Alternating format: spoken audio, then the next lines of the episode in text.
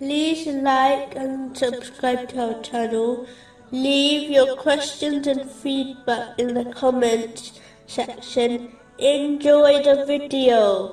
Continuing from the last podcast, which was discussing chapter 33, verse 5.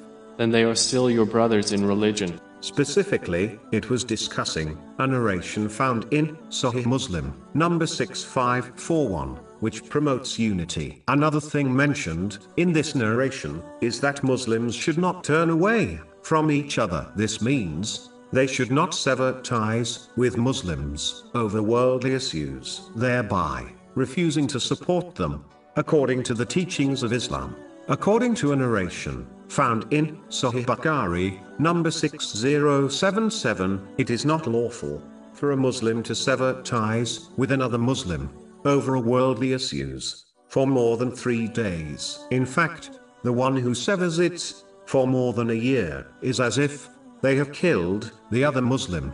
According to a narration found in Sunan Abu Dawood, number 4915, it is only lawful in matters of faith. But even then, a Muslim should continue to advise the other Muslim to sincerely repent and only avoid their company if they refuse to change for the better. They should still support them on lawful things when they are requested to do so, as this act of kindness can inspire one to sincerely repent from their sins. Another thing mentioned in this narration is that Muslims are commanded to be as brothers with one another.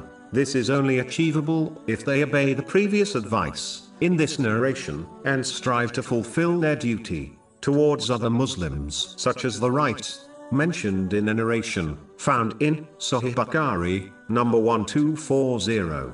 They are to return the Islamic greeting of peace, to visit the sick, to take part in their funeral, and to reply to the sneezer who praises Allah, the Exalted. Another thing mentioned in this narration is that a Muslim should not wrong, forsake, or hate another Muslim, even if they commit sins. The sin should be hated, but not the Muslim. As Muslims are brothers and sisters to one another, they should avoid the things which breaks their unity, which include the things mentioned in this narration.